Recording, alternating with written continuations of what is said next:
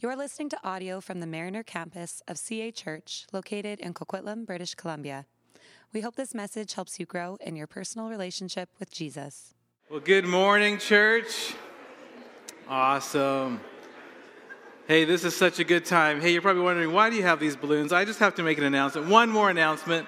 It is Pastor John's birthday today. Are you kidding me? I'm just going to put this right here. We're going to sing happy birthday to him. Is that all right, folks? John, why don't you stand up like Red Robin, like Red Robin, like Red, Red Robins. Here we go. Ready?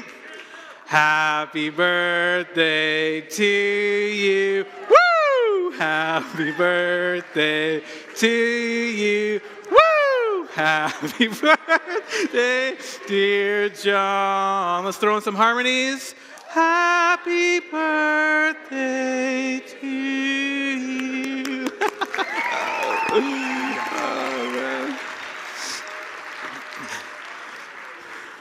I love that guy. You know what? It's his birthday, and then we get the gift of him leading worship. It's like we get a gift on his birthday. Amazing.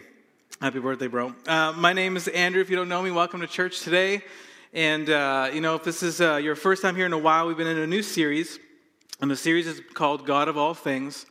And uh, we've talked about a few things. It's our third week. We've talked about pigs.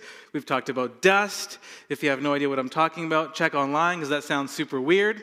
But today we talk about salt. Salt. In the Bible, there are many references to salt. And so one of them we're going to read first, and then we'll dive into some more scriptures. But the passage for today is the book of Matthew, Matthew chapter 5. So if you have your Bibles, Matthew chapter 5, first book in the New Testament. And we're going to start reading.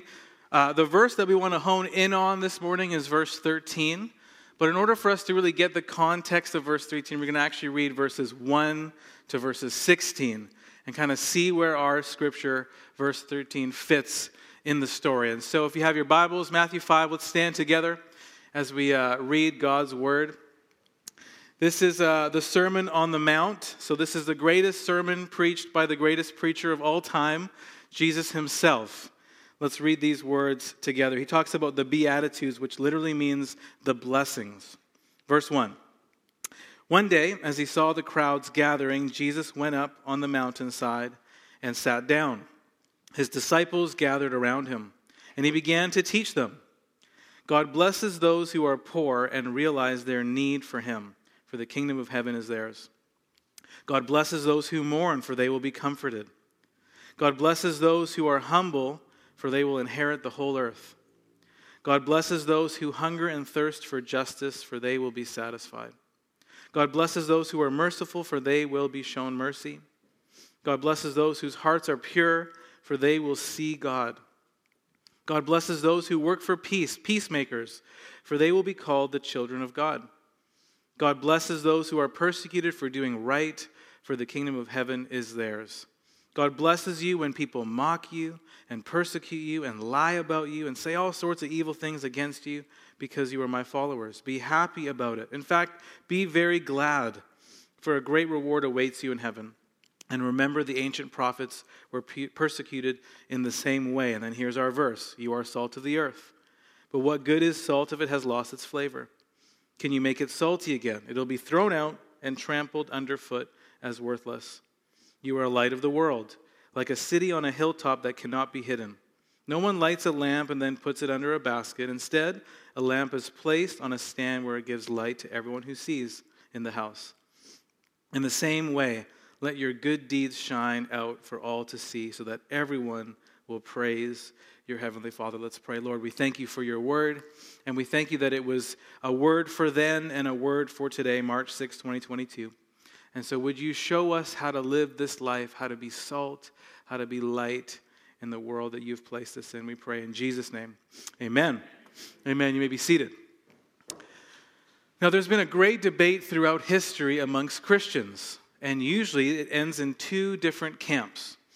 On the one side, you have a group of Christians who believe that they should be totally separate from the world that they need to run to the hills, isolate themselves. That means no worldly music, no worldly entertainment.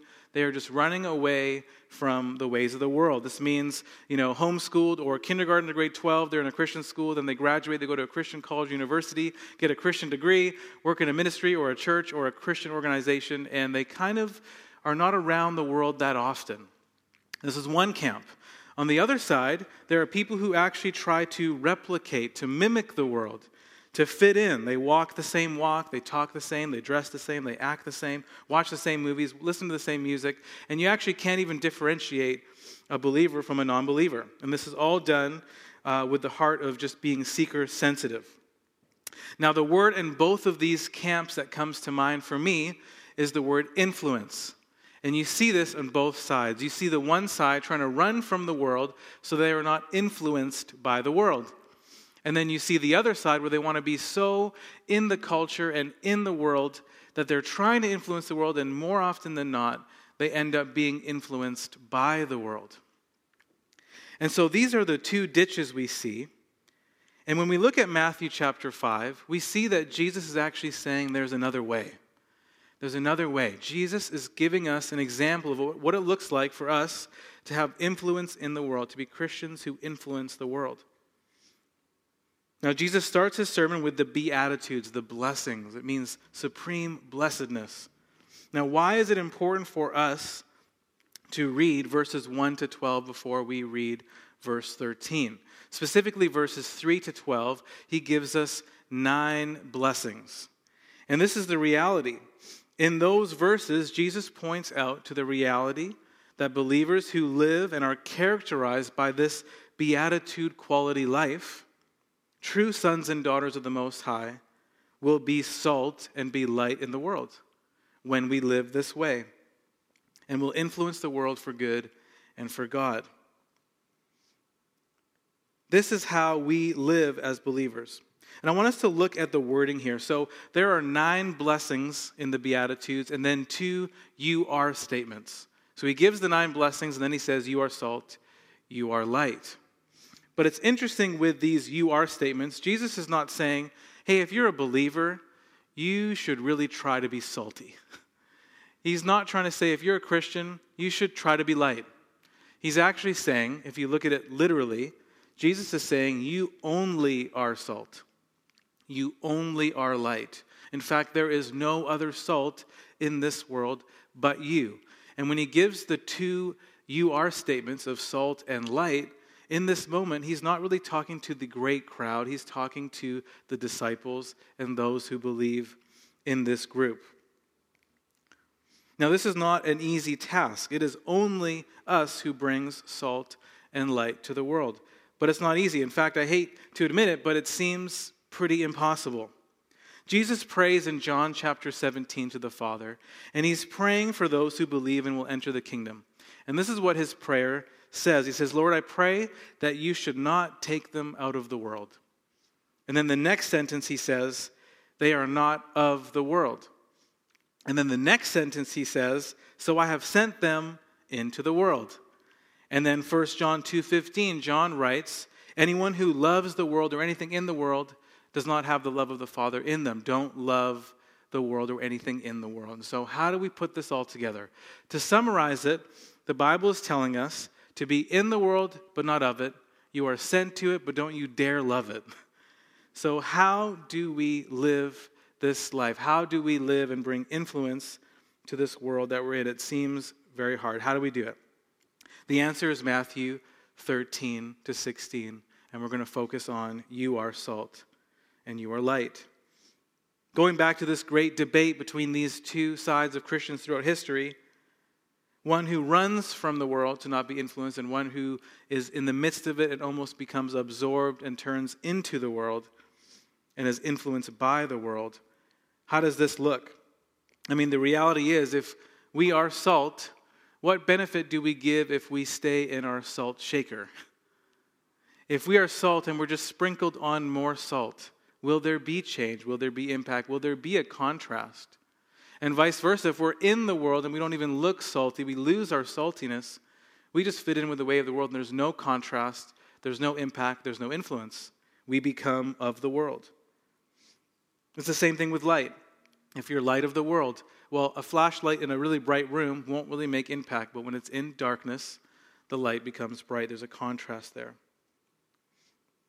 So, as we focus on salt today, I want to just unpack three truths for us, and I hope that they will be truths to help us understand what it looks like for us as believers to be in this world and bring influence. The first, we need to identify what the problem is. The second, we're going to talk about the plan because God does have a plan. And the third, we're going to talk about the purpose. What was the purpose that salt was used for then, today, and how does this apply for us in this greater story. So, first, let's look at the problem.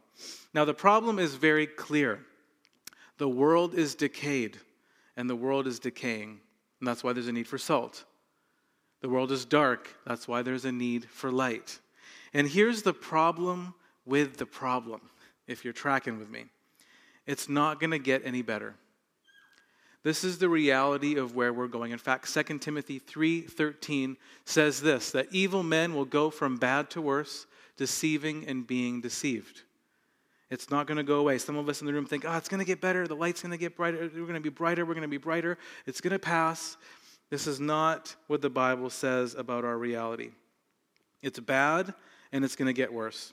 And it actually can't get better and better because technically, after Genesis 3, with the fall of mankind, the world's not even good to begin with anymore. So it's bad and it's going to get worse. We look back in history, specifically philosophers and poets in the 19th century. They were so excited about the future, the 20th century. They called it the golden age. They were getting so excited because they thought with the process, the theory of evolution, that people are going to get better and better and new technology, and people are going to talk more instead of fight, so there'll be less wars, more peace. Uh, disease will be, you know, gone because we would have the technology and the science. They thought there'll be no more immorality, no more addictions. People, it just, it was paradise. They thought the 20th century would be paradise. And you fast forward to today, and we can look around. It doesn't take us long to look around to realize that they were not only wrong, they were dead wrong.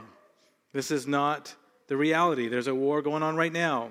There's a lot of stuff around our world to easily show us that it is decayed and is decaying, and it is dark and it's getting darker. It's so fascinating to me that you look at Genesis chapter 1. You see the creation story, and it unfolds in chapter 2. Everything is good, then he makes mankind. It's very good. And it only takes five chapters up to chapter 6 for God to look down and say, Wow, this place is a disaster. Uh, there is a lot of evil, there's a lot of sin. I'm going to actually take these eight people, all these animals, we're going to put them on a boat, and we're actually going to cause a flood and literally wipe out everyone and start over again because it's so bad.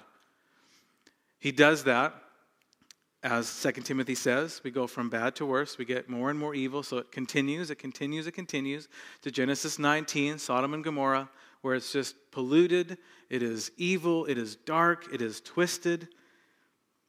And he has to do it again. There's another fire and more brimstone, and it's, you know, he wipes out all the evil.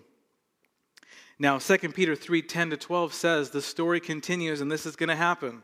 Look what 2 Peter says. The day of the Lord will come like a thief in the heavens, will just disappear with a roar. The elements will be destroyed by fire, and the earth and its works will be laid bare. The story continues.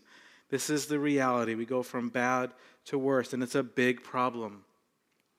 The world is decayed and is decaying, and that's why we're in need. The world is in desperate need of salt.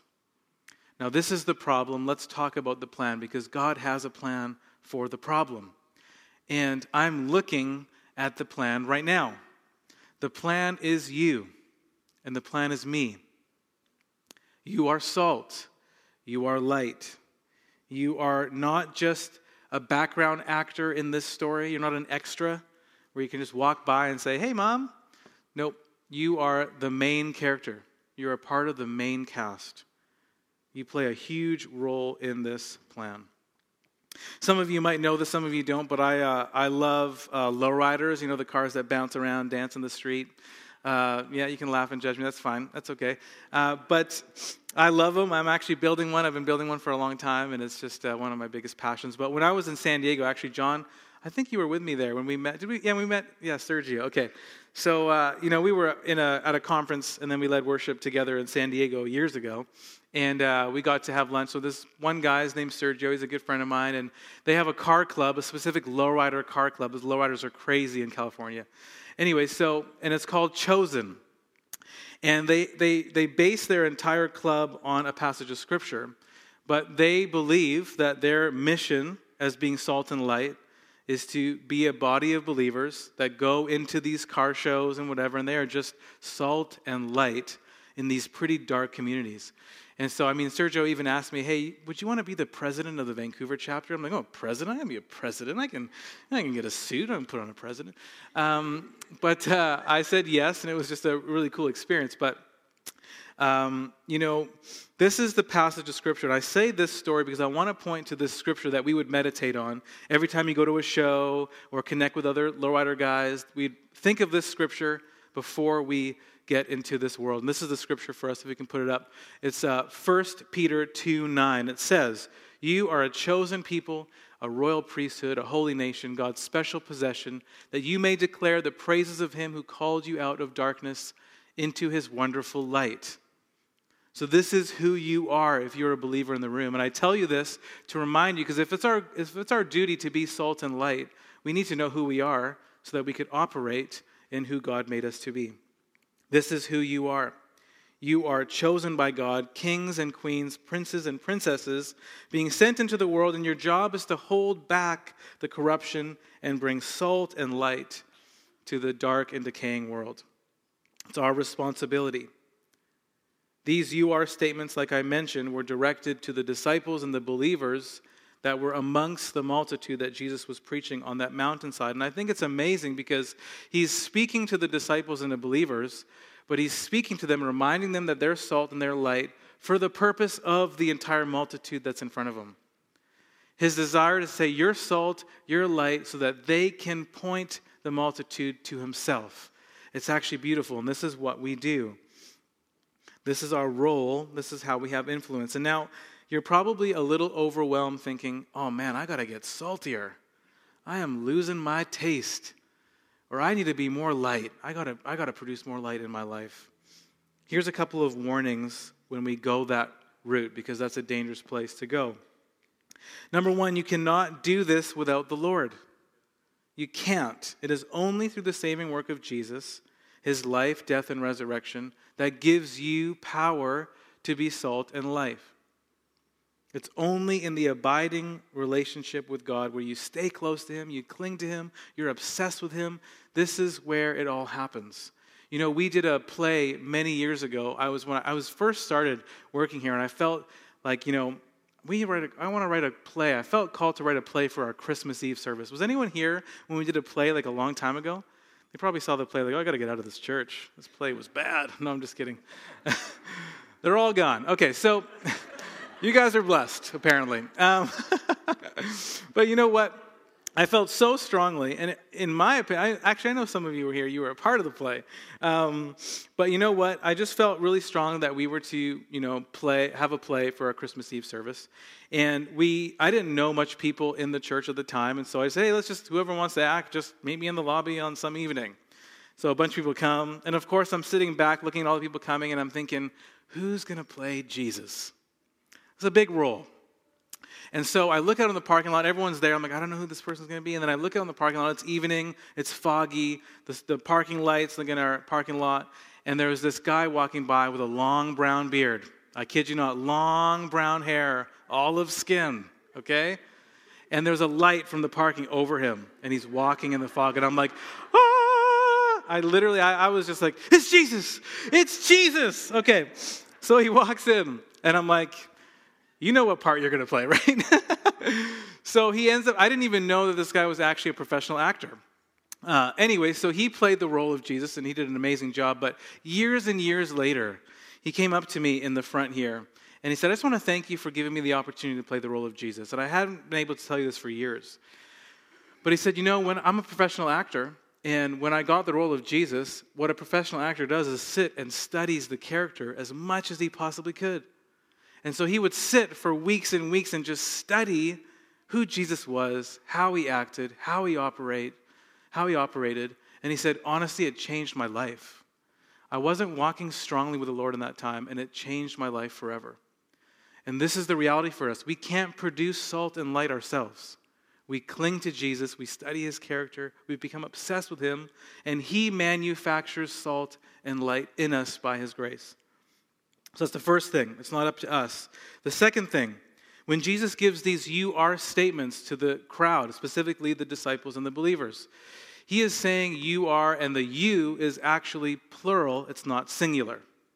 So, number one, you can't manufacture it yourself. And number two, you're not doing this alone. He is looking to the body of believers, saying, collectively, you are salt when you work together as the body. Think of it this way if I go out for brunch with you after church and we're going to go to Denny's together. And of course, I'm going to order the lumberjack slam, which means there's eggs and bacon and sausage and hash brown and toast and pancakes. And I put peanut butter on the pancakes and it's actually so delicious with syrup. Okay, I'm really hungry. I better stop. But um, if I said, hey, pass the salt, I'm not going to take one grain of salt and just drop it in the middle of my lumberjack slam.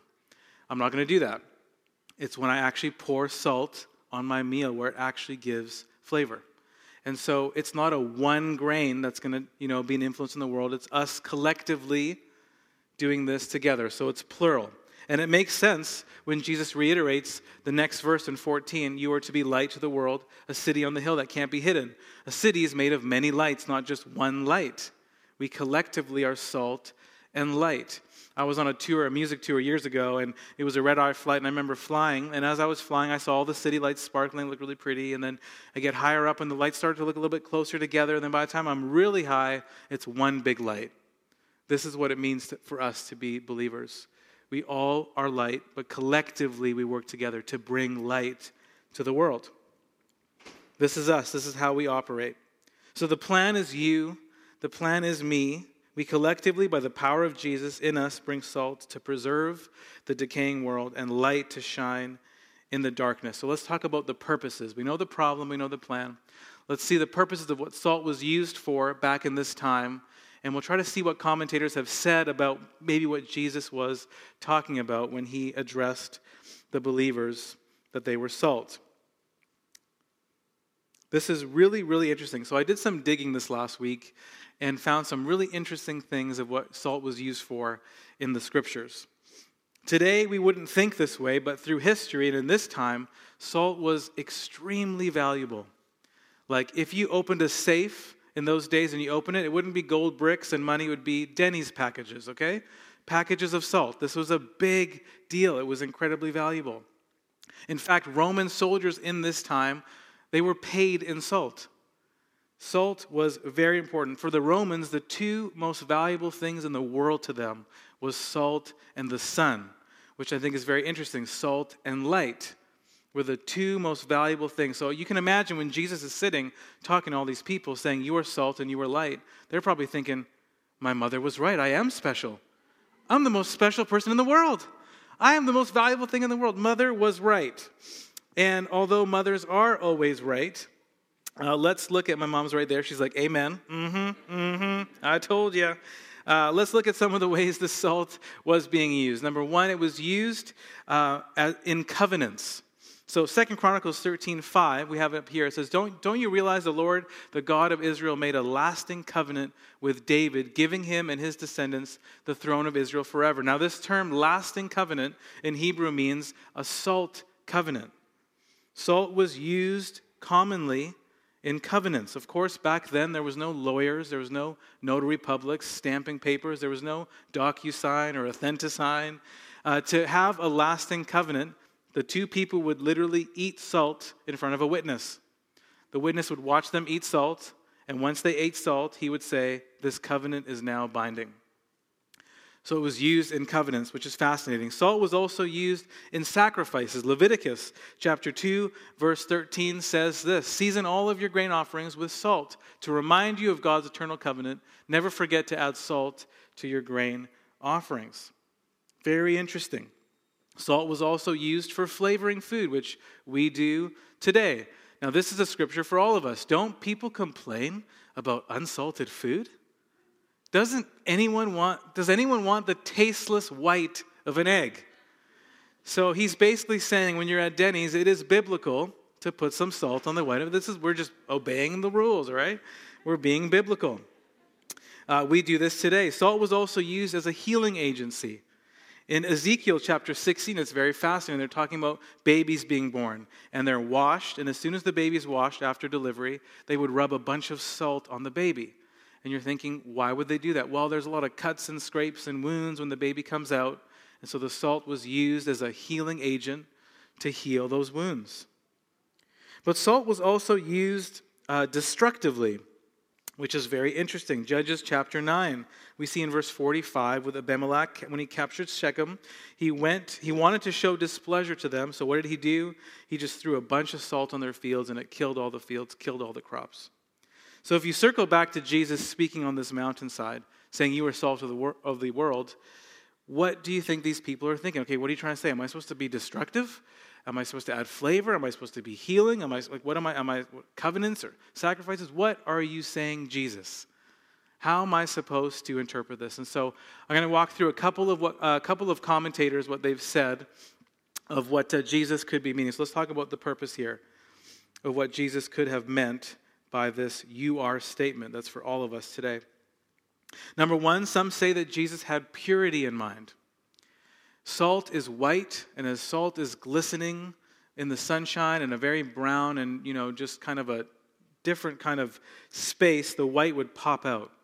And it would look very pure, especially in the sunlight. And if you think of verse 8 of the Beatitudes, he says, Blessed are those who are pure, for they will see God. So some commentators say maybe he was talking about purity. Is that what Jesus is talking about? That we are to have pure speech and pure thoughts and pure actions? I think, of course, Jesus desires this of us, but I don't, I don't know if that's the exact thing that he was trying to communicate. So there's purity. There's also flavor. Flavor is the second one, and there's a lot of commentators that talk about flavor saying that Christians are supposed to bring flavor to this tasteless, dry, lifeless, unsavory world. Us as believers, we're supposed to bring flavor to the world. Now, the world for sure would not see Christians as flavor. Uh, they look at us and they actually think we're kind of tasteless and we're boring and we're bland and we are party poopers and we just have rules and laws and we're just no fun. We actually suck the life out of the world. That we are actually tasteless. This is what it looks like to the non believers. Could this be what Jesus is talking about? That we're supposed to bring flavor to the world? I do see that salt does symbolize purity, and I do see that it does symbolize flavor, but I don't know if that's exactly what Jesus is talking about in our text. Third option, and this one was very interesting salt stings. Now, we talked about salt being a healing agent uh, it was used for medicinal purposes. If you think of the common phrase, throwing salt on the wound, yes, it will heal, but it also hurts. Uh, is that how we're supposed to live? You know, many Christians, we try to be very careful and not to offend anyone, not to say anything that will hurt. Uh, you know, we try to almost soothe people's sinfulness with honey so it's just sweet and we're not salty where it hurts. Uh, for those in the room who are single and have never experienced the sting, find a spouse. You'll get zinged all the time. Uh, I am so grateful for my wife, and I, I, I know that we are salt for each other, and we help each other. And this is a part of healing and growing, and and uh, it's really, really good. But look at 2 Corinthians 2 15 to 16. It says this Our lives are a Christ like fragrance rising up to God, but this fragrance is perceived differently for those who are being saved and those who are unsaved. For those who are unsaved, we are a dreadful smell of death and doom. But to those who are being saved, we are life giving perfume. In other words, we are honey to believers, but to non believers, we are salt, and it stings but we bring healing to the world. Is this what Jesus is talking about? Are we supposed to sting? That seems really good. I think pure sounds good, flavor sounds good, sting sounds good. There's a few more. This next one is really interesting. A lot of scholars say that the primary purpose is thirst. Now, I really like this one. This one really stood out to me. If someone doesn't drink any liquids, they get bloated, they die, there's dehydration, there's death, or severe Ill- illness. And so people would suggest that salt actually is what helps people become thirsty. We need salt to, to have that thirst. And so, if we are salt to the earth, this is really fascinating. our lives should be creating thirst in the world, thirst for God. So if we are really salty, when non believers or people who are seeking see us, and it's all about living that beatitude quality life. So when we have joy in the midst of persecution, if we're struggling, if we're mourning and we're considering ourselves blessed, or if we're weak or if we're peacemakers, if they see how we live our lives, they might not agree with us that Jesus is the way, but they see that we're different. They see that we're distinct, and it actually makes them thirsty for something else, and that is Jesus. And so, to be salt in the earth, we create thirst. Is this what Jesus is talking about? I think there's a big part of it that is about that. I think, honestly, you see purity, you see flavor, you see sting, you see thirst. But I think the biggest one that Jesus is referring to is this one right here. Jesus himself calls us to be a preservative. He calls us to be a preservative. We are an antiseptic. Just like they used to rub salt into the meat to keep the meat it was so valuable because there's no fridges. And so they had to rub a bunch of salt to keep the meat from going bad. And just like that, we are to be rubbed into the world to help preserve the world from the direction it's going, which is corruption, decay, and darkness. We are here by God's grace and the power of God to prevent corruption. And when we live out this Christ like character, this beatitude quality life, we bring purity, yes. We bring flavor, yes. We sting, yes. We thirst. We sting for the purpose of healing. We create thirst in those around us, but we are ultimately summed up, all those are summed up. We are a preservative, and we are preserving the world from completely falling apart. And God is so amazing that He would use ordinary people like you and me to do this. When mankind was born, they were, it was, He didn't use gold or silver or anything fancy with Adam and Eve. It was just dust, it was dirt. When Jesus was born, he wasn't born in this royal kingdom with an amazing, you know, genealogy leading up to him. No, the genealogy was pretty messed up if you read. There's a lot of messed up people in his genealogy. And he was born humbly in a stable by a simple girl named Mary. This is how he operates. He uses ordinary people like you and me to do amazing things and to influence those around us. God is preserving the world through us. Yes, we know at the end of the day, as we read in 2 Peter, we are going to have a time of judgment. But until that day comes, he uses us to hold, literally hold back the judgment and decay in the world. And this is a perfect example of what it looks like. Genesis chapter 18 is really interesting. It's a story of Abraham where he comes before the Lord interceding for Sodom. As we talked about, Sodom, nasty place filled with so much evil. But look at verse 23. Abraham approaches him and says, Are you going to actually destroy the righteous and the unrighteous at the same time? Like, would you do that? Would you sweep everyone away? What if I found 50 righteous people? Would you spare the entire population for 50? And the Lord says, You know what? I would not destroy the whole population if you found 50 righteous people. Abraham's like, Oh, man, okay, well that's probably hard. What about 45? Would you do it for 40? There's not a lot of righteous people out there. Would you do it for 45? You know what? You bring me 45 righteous people, I'll do it. And it keeps going, and the number keeps going lower and lower. And he's like, all right, Lord, don't get mad at me. What about 10? There's not a lot of righteous people out there. Would you do it for 10? And the Lord says, I'll do it for the sake of, for, I will not destroy the entire population for the sake of 10 righteous people. What does this show us in this story? That literally 10 righteous people could have spared an entire population. Believers in the room today, we are in the world to preserve the world from the wrath of God, the delay of corruption. Judgment, yes, will eventually come. But until then, God uses us to bring grace as salt, to show purity, flavor, sting where necessary, to th- give people a thirst for God, and to preserve and slow down the corruption and the decay. That's amazing. And if we want to live this salty life, we cannot do it by operating in the way of the world. We have to be distinct. We have to stand out. We can't run to the hills and surround ourselves with just Christians. We can't be so in the world that we become of the world. We are in the world, not of it. We're sent to it, but we can't love it and, absor- and be absorbed by it. It's a hard, hard balance. But we must live the beatitude quality life that points to Jesus who is the true salt and true life of the world, light of the world. Thanks for listening to this message. If you've been listening to our sermons, but you're not a part of a church community, we would love to have you join us. You can go to cachurch.ca to find out more about getting involved in the life and mission of CA Church.